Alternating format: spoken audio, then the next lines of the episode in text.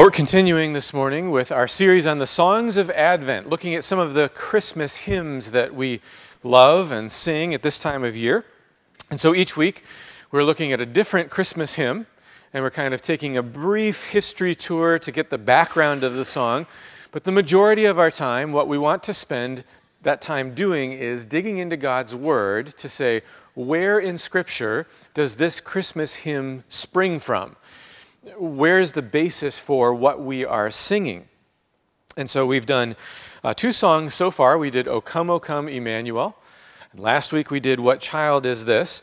This week we're doing another song, and maybe I should ask you this question Does anybody know which Christmas hymn is based in part on a poem about hunting? I didn't figure you would know. I didn't know. It's Hark the Herald Angels Sing, which is one of my favorites because it's loaded. It's loaded with good theology. And so we're going to talk a little bit about Hark the Herald Angels Sing this morning and see where it comes from in Scripture. This song is written by Charles Wesley. And um, Charles had a brother named John who's maybe a little bit more well known. John Wesley is known as the founder of Methodism. And uh, he, these two, along with one other famous man, George Whitefield, were part of what is known as the Oxford Holy Club. When they were in school in Oxford, in England, uh, they had a kind of a group of people that were really concerned with holiness, concerned with sanctification. They really wanted to take that seriously and work hard at it. Well, they all kind of uh, went on with their ministry after school, and Charles did a lot of hymn writing. John spent a lot of time in America riding horseback, circuit riding, and kind of starting churches and starting these small groups. And so, small group ministry often is kind of traced back to John Wesley. Uh, you, you find that in Ohio and lots of other places, there's a Methodist church in almost every small town. That's due to John Wesley and those who took his philosophy and came after him. George Whitefield his theology ended up being slightly different than Charles and John. Um, he was probably a little bit more in line with where we were at as, as a church, but he's well known as being a preacher during the Great Awakening. And so he was a revival preacher. God used his preaching greatly, both in England and in America. He did lots of different tours of both lands. Well, this song, Hark the Herald Angels Sing, was first published in 1739 in Hymns and Sacred Poems. The original first line of the song is this Hark how all the welkin rings, glory to the King of Kings. Obviously, there's a word in there that we don't use today, and that word is welkin. That means sky or heavens.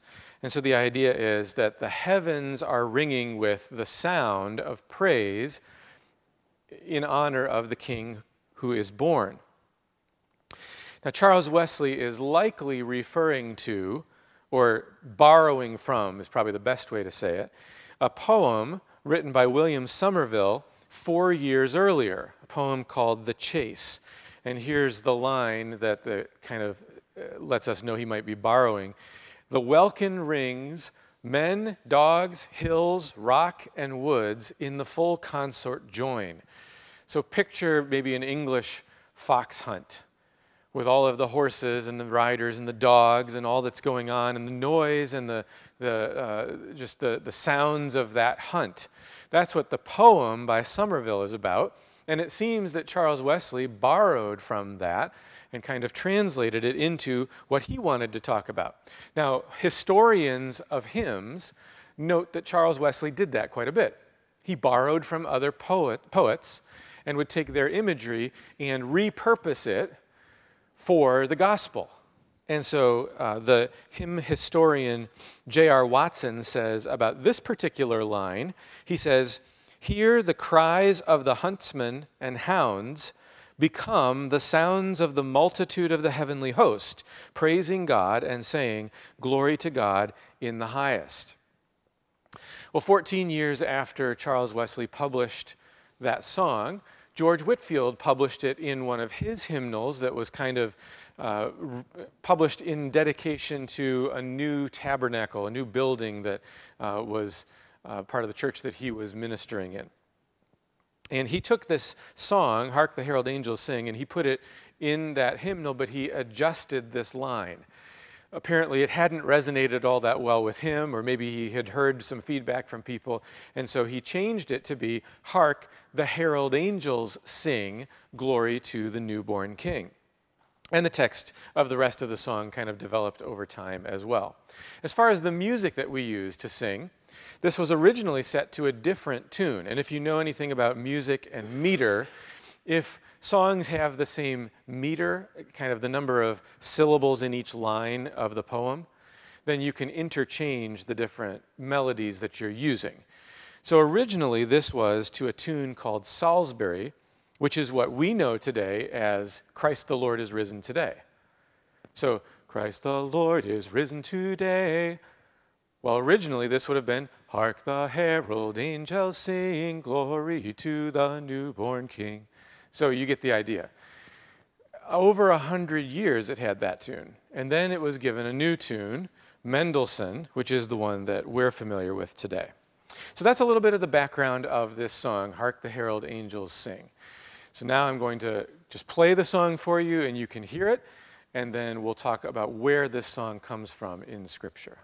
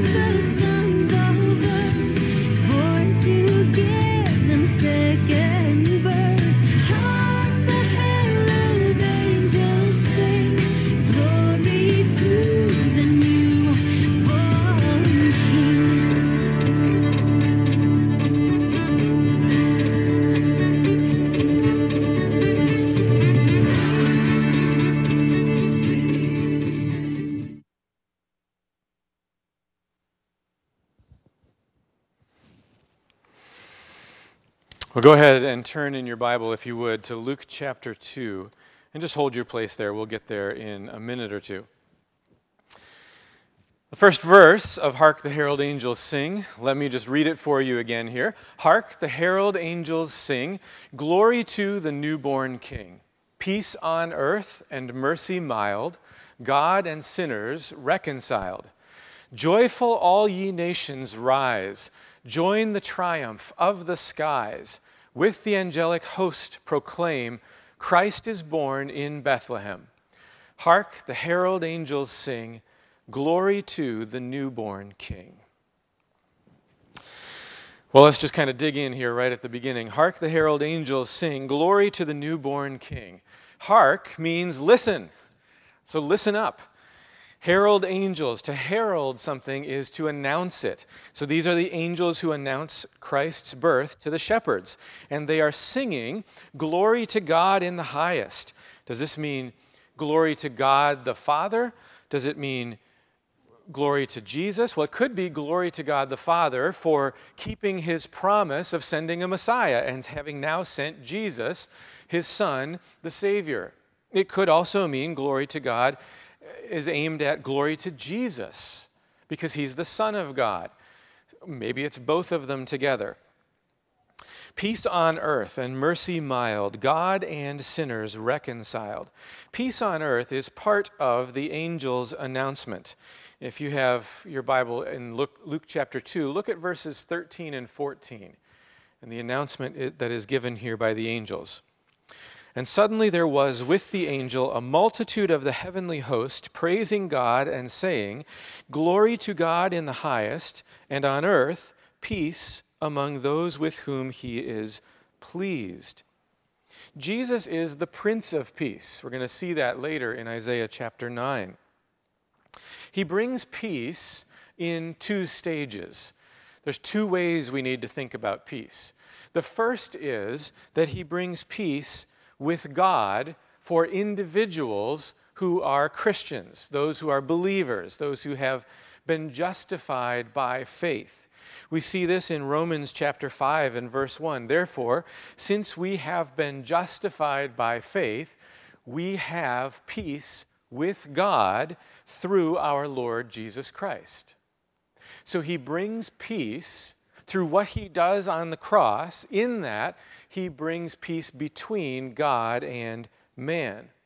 He also brings, though, someday worldwide peace when he reigns. We're going to see that in his kingdom, but ultimately in the new heavens and new earth. There will be perfect peace someday. Then we have this phrase, peace on earth and mercy mild. That's one of those kind of maybe ways of saying things that we don't use today. So it's good for us to pause and think about it for a minute. Mercy is not getting what you deserve. So you deserve punishment of some kind, but the person who rightfully could give that punishment withholds it. That's showing you mercy. Mild is the idea of being tender or gentle or compassionate, not severe. So, in this coming of Jesus to earth that we're celebrating at Christmas, he's coming with mercy mild. He's coming with a compassionate offer of mercy. He is someone who rightly could be coming in a different way. But in this arrival of Jesus that we celebrate at Christmas, he's coming in mercy and he's coming in gentleness and not in severity. And then we say, God and sinners reconciled. To reconcile is to bring back into alignment something that was out of alignment. So sometimes you have to reconcile your checkbook you've been writing checks and you add and you subtract and you, you, you say, well, here's the amount that I have in my account. And then your bank says, no, here's the amount that you have in your account. And you've got a, a disparity. Those two numbers are out of alignment, and you have to reconcile your checkbook. You have to figure out what, what, what's the difference? What do I need to fix? Oh, yeah, I forgot I wrote a check for that thing. And you put it in there, and then the numbers line up. Now they're in alignment, they're reconciled. Well, we are out of alignment with God because of sin. And so we need to be reconciled, brought back into alignment with God. Turn in your Bible, if you would, to 2 Corinthians chapter 5. I just want you to see this passage. It's a, a helpful one in thinking about this idea. 2 Corinthians chapter 5, and I'm going to read verses 17 through 21 for you. 2 Corinthians 5, 17 through 21. We're thinking about the idea of reconciliation, the idea that we need to be reconciled to God starting in verse 17. Therefore, if anyone is in Christ, he is a new creation. Okay, remember in the old creation, Adam and Eve fell, and that sin brought us out of alignment. Now, if you're in Christ, you're a new creation. The old has passed away, behold, the new has come. All this is from God. Now, catch this who through Christ reconciled us to himself and gave us the ministry of reconciliation. That is, in Christ, God was reconciling the world to himself, not counting their trespasses against them, and entrusting to us the message of reconciliation. Therefore, we are ambassadors for Christ, God making his appeal through us. We implore you, on behalf of Christ, be reconciled to God. For our sake, he made him to be sin who knew no sin, so that in him we might become the righteousness of God. Let me just observe a few things from those verses that I think are helpful. Number one, in verse 18, God, through Christ, reconciled us to himself. Notice that it doesn't say that God reconciled himself to us. He reconciled us to himself. He's the perfect standard. We're the ones who are out of alignment. So we've been reconciled to him. The same idea is there in verse 19.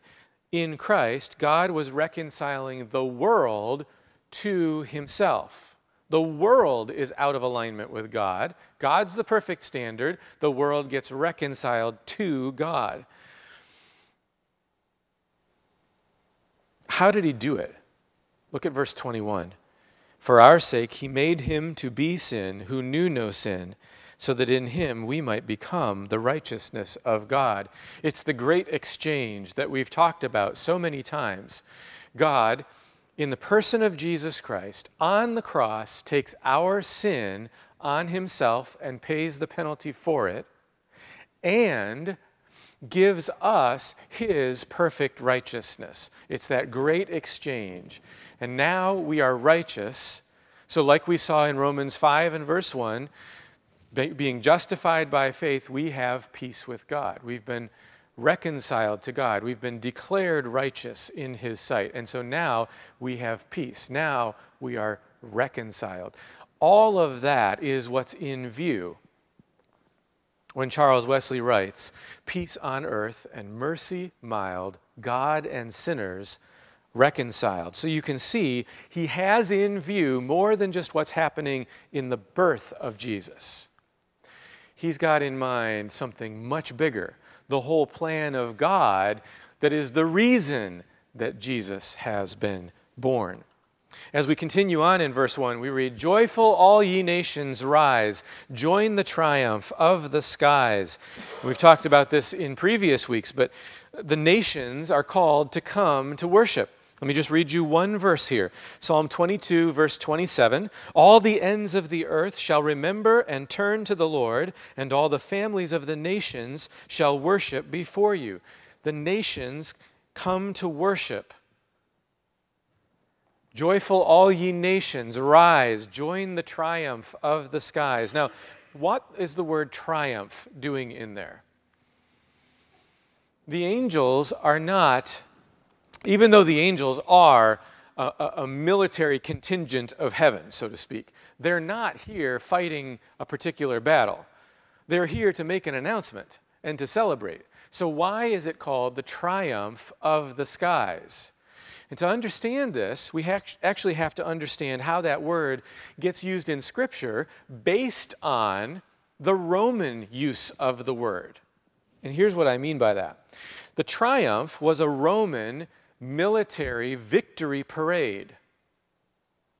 So when a Roman general won some great victory, he would often be given a parade, a celebration, so that when he returned to Rome, he would come and he'd be riding on a horse, and there would be a contingent of uh, the military there with him, and maybe even like, for instance, like we would have in a parade, we'd have a float with something on it. They would have a float with a, a, demonstration of what happened in the battle, and maybe even some prisoners who are in chains, who are on display there as this parade is coming in.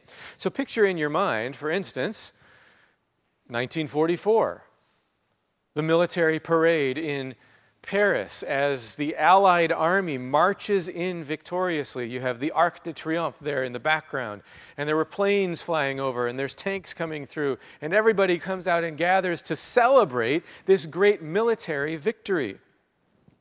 That's what's going on. Triumphs were at their height during the time of Jesus and the writing of the New Testament into Paul's writings and, and John's. And so you have this idea of a Roman triumph, this parade of a general ending in the city of Rome and in celebration of this general. Let me give you just kind of an example. One of those triumphs was given for Titus. Titus, in AD 70, marched in and destroyed Jerusalem.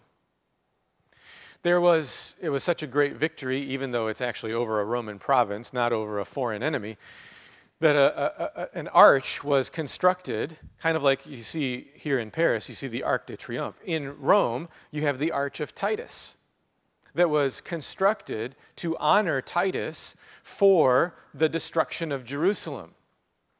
If you zoom in here on some of the detail, in fact, and you look at this, here you have the captives and some of the spoils of war being brought in. So, uh, right up here, you see a menorah. That's a Jewish candelabra. Probably this is the one from the temple itself being brought in to Rome. The captives and the, the spoils of war. It's this grand celebration of a military victory. That's what's going on. Let me just highlight it by reading for you what Paul says. This is 2 Corinthians chapter 2 and verse 14. He says, "But thanks be to God, who in Christ always leads us in triumphal procession, and through us spreads the fragrance of the knowledge of him everywhere." So the idea here is that we, as the people of Christ, follow him in triumphal procession as he celebrates his victory. And the announcement of that victory is the gospel. It's this fragrance that goes out and announces the good news in the world. And by the way, this is also kind of what's in view in 1 Thessalonians 4 when we read that when Jesus returns, it says, um, We will rise to meet him in the air the word that's used there is only used in three passages in the New Testament. And the idea is it's the people of the city rushing out to meet the victorious returning general or some visiting dignitary or something like that. They go out and meet him and escort him back into the city. We see it, for instance, in Matthew uh, Jesus tells the story of the bridesmaids, and some of them are prepared and some of them are not. Well, when the groom is finally coming, the prepared bridesmaids rush out to meet him and they escort him into the wedding. Same idea in the book of Acts when Paul finally arrives in Rome. The Christians in the city of Rome come out to meet him and escort him into the city. So in 1 Thessalonians 4, when we rise to meet the Lord in the air, we're rising to escort him in as the victorious king. That's the triumph of the skies. But the angels got it started a little bit early. It's the already and the not yet. So the angels are in the skies celebrating the victory of Christ over Bethlehem before the victory has actually been won because they know what's coming. And the victory is then won at the cross and the resurrection, and that victory is being implemented. And there's coming a day when the king will return victorious, and we will rise to meet him in the air, probably with those angels who were announcing the birth of Christ, and will, in victorious, triumphal procession, escort him in as king. All of that, I think, is in view when Charles Wesley writes, Join the triumph of the skies. With the angelic host, proclaim Christ is born in Bethlehem. This is your invitation to join in with the angels in celebrating the birth of Christ because of what it signifies, the victory that is on the horizon when this baby is born. Verse 2 Christ by highest heaven adored, Christ the everlasting Lord, late in time, behold him come, offspring of a virgin's womb. Veiled in flesh, the Godhead see. Hail the incarnate deity, pleased as man with men to dwell. Jesus, our Emmanuel. Hark the herald angels sing, Glory to the newborn King. So we go back to the first lines here Christ by highest heaven adored, Christ the everlasting Lord. Christ is adored by heaven. What does that mean? Does it mean that he's adored by God the Father? Well, yes, that's true. Matthew 3:17 at Jesus' baptism, this is my beloved son with whom I am well pleased. Or does it mean that he's adored by the angels? We've seen it in Luke chapter 2. The angels are saying, Glory to God in the highest, and on earth peace among those with whom he is pleased. It's God and the angels, I think. It's all the hosts of heaven. It's everyone who's, who's in the know as to what's going on is adoring Christ, the everlasting Lord. So he's the Lord and he's everlasting. That means he's eternal. John 1 1. In the beginning was the Word, and the Word was with God, and the Word was God. Not only is this the arrival of one who's going to be the Lord, but He's everlasting. He's from eternity past. Late in time, behold him come, offspring of a virgin's womb. Late is another word that we've used differently today. When we say someone is late, we mean it's past the time that they should have been here. That's not what this is saying. It's not saying that God's design was for Jesus to arrive sometime before he actually did. Late here means recently. Recently. Now, for Charles Wesley, recently is 1700 years ago, but in the grand scheme of things, in God's ultimate plan for human history, this is recently, late in time, behold him come in the fullness of time, at just the right time, he has arrived. He's offspring of a virgin's womb. We saw that he's eternal, he's the everlasting Lord, and yet now we see he's fully human. He's the offspring of Mary. So John 1 1 told us, In the beginning was the Word, the Word was with God, the Word was God. 14 verses later we read, And the Word became flesh and dwelt among us and we beheld his glory. Glory as of the only begotten of the Father, full of grace and truth. So not only is he the everlasting Lord who's been there since eternity past, he's now also fully human, the offspring of Mary. Veiled in flesh, the Godhead see. Hail the incarnate deity. What does it mean that he's veiled in flesh? I think this is a very intentional choice of words by Charles Wesley. Veiled in flesh. We just said John 1:14, the word became flesh. So this is Jesus now in the flesh. And if we go to the end of his life and ministry, Mark chapter 15 verses 37 and 38, here's what we read happens while Jesus is on the cross. And Jesus uttered a loud cry and breathed his last, and the curtain of the temple was torn in two from top to bottom. Now, historians tell us that the temple veil, okay, that's the, the veil that, that separates the holy place from the Holy of Holies. In the Holy of Holies is the Ark of the Covenant and the mercy seat. The holy place has several other things, and the priests come in regularly into the holy place, but they don't go into the Holy of Holies except for once a year on the Day of Atonement. The veil is what separates those. Historians tell us that veil is 30 feet wide in the temple in Jerusalem, 60 feet high, and the thickness of it is the thickness of a man's hand.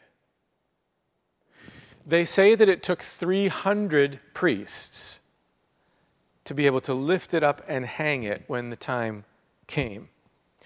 But we just read in Mark that when Jesus died, that veil, that curtain was torn from top to bottom.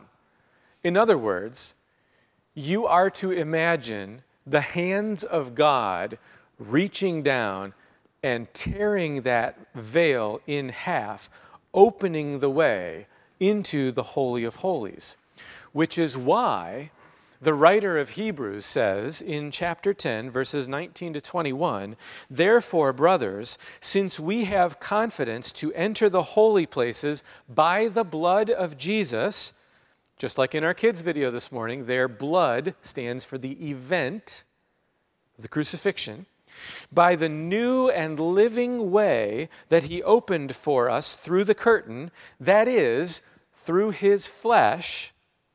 And since we have a great priest over the house of God, let us draw near with a true heart in full assurance of faith. The writer to Hebrews puts an equal sign between the flesh of Jesus and the veil of the temple veiled in flesh, the Godhead see. So when the flesh of Jesus was torn on the cross, the veil of the temple was torn to show us that the death of Jesus opened the way for us to come into the presence of God. So, hail the incarnate deity hail, honor, worship. Incarnate deity. Deity means God, incarnate means in the flesh. The in the flesh God. Worship him, honor him. Pleased as man with men to dwell. Jesus, our Emmanuel. God was pleased to become a man and live among us. The Word became flesh and dwelt among us. Jesus, our Emmanuel, God with us, one of us, living with us. That entire verse of the song is designed to emphasize for us how Scripture shows us that Jesus is fully God and fully man. Now, verse 3 Hail the heaven born Prince of Peace. Hail the Sun of Righteousness. Light and life to all he brings, risen with healing in his wings. Mild he lays his glory by, born that man no more may die, born to raise the sons of earth, born to give them second birth. Hark, the herald angels sing, Glory to the newborn King. Hail the heaven born Prince of Peace. Hail the Son of Righteousness. Heaven born is probably intended to emphasize that he didn't come into existence in his human conception and birth. He's just spent a verse, Charles Wesley has, emphasizing that he's fully God and fully man. And here he's reminding us that his origin, so to speak, is in heaven, in eternity past. And origin is a very loose way of saying it. He doesn't have an origin, he doesn't have anywhere that he came from because he has always been. But he's the Prince of Peace. Isaiah chapter 9. I'm going to read this for you. If you'd like to turn there, you can. I'm going to read verses 2 through 7. Isaiah chapter 9, verses 2 through 7. And here's what is given as prophecy The people who walked in darkness have seen a great light. Those who dwelt in a land of deep darkness, on them has light shined.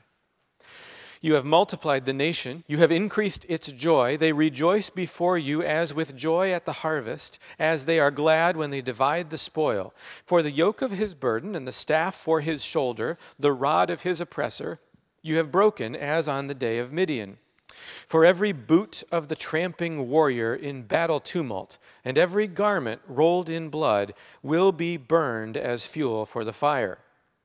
For to us a child is born, to us a son is given, and the government shall be upon his shoulder, and his name shall be called Wonderful Counselor, Mighty God, Everlasting Father, Prince of Peace of the increase of his government and of peace there will be no end. On the throne of David and over his kingdom, to establish it and uphold it with justice and with righteousness from this time forth and forevermore. The zeal of the Lord of hosts will do this. That's a prophecy about the Messiah and the kind of ruler that he's going to be. He's going to be a prince of peace he's going to establish a rule of peace. Of the increase of his government and of peace, there will be no end. He's going to rule with justice and with righteousness. There are a lot of calls in our day for justice, but you never hear those calls accompanied by a call for righteousness. But this king will rule in justice and righteousness. He will be a prince of peace. We sit right now in the middle of a contested election. Can you imagine how wonderful it would be to have a prince of peace? One whose rule would be perfect, one who would settle all disputes, one who would have perfect justice and perfect righteousness. Well, this is an already and not yet issue. He's the Prince of Peace, and for those of us who are believers, who have been justified by faith, we have peace with God, according to Romans 5. But we are still awaiting the day when we will have peace worldwide as He institutes His reign and this kingdom of peace. This verse goes on to say, Light and life to all he brings, risen with healing in his wings.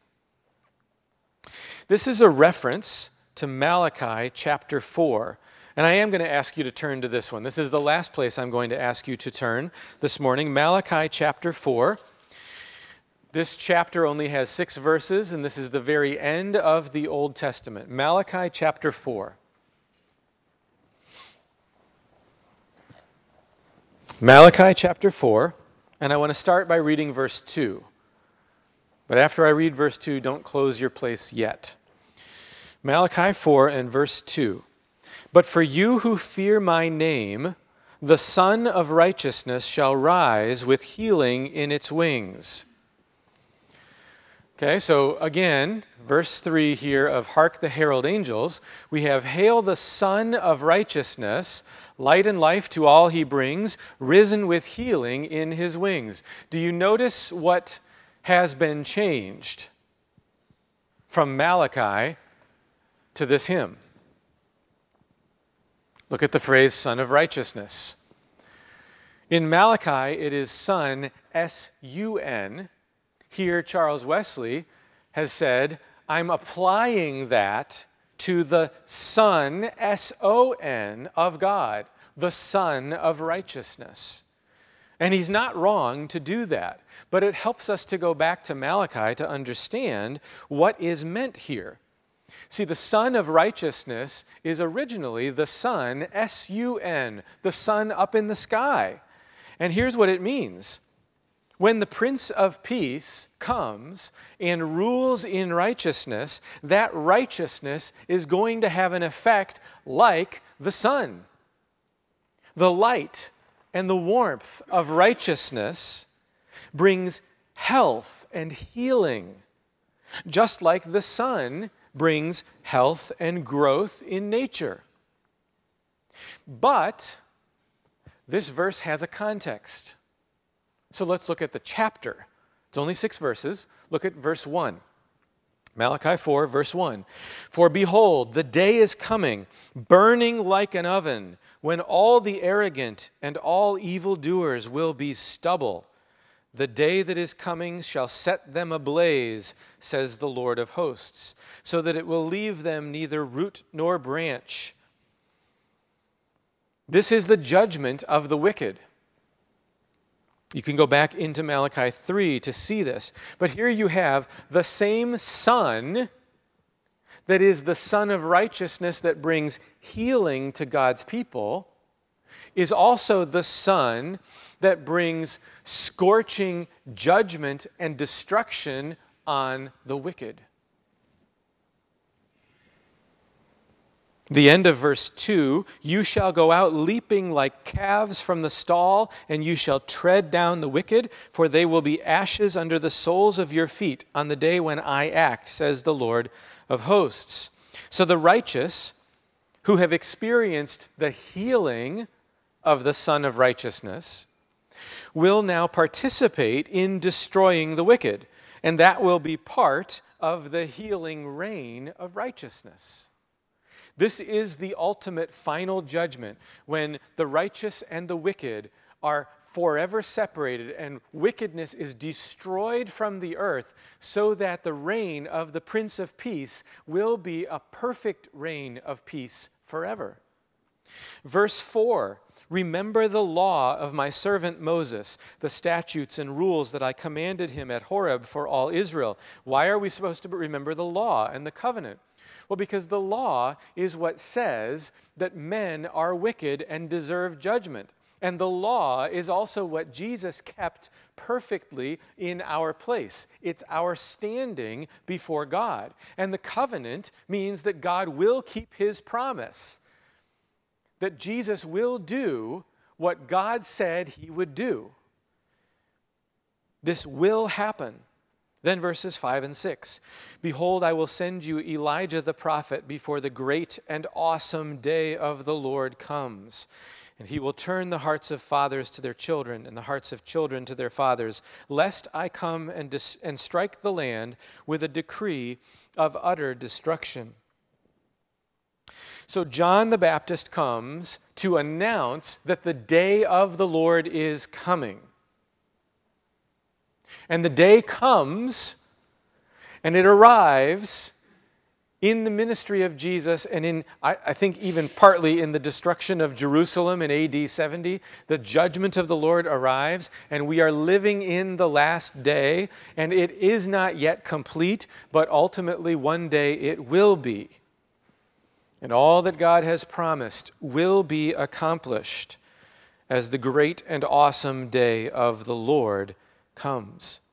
But for now, John the Baptist comes with a message to turn. Turn your hearts so that you can escape the destruction.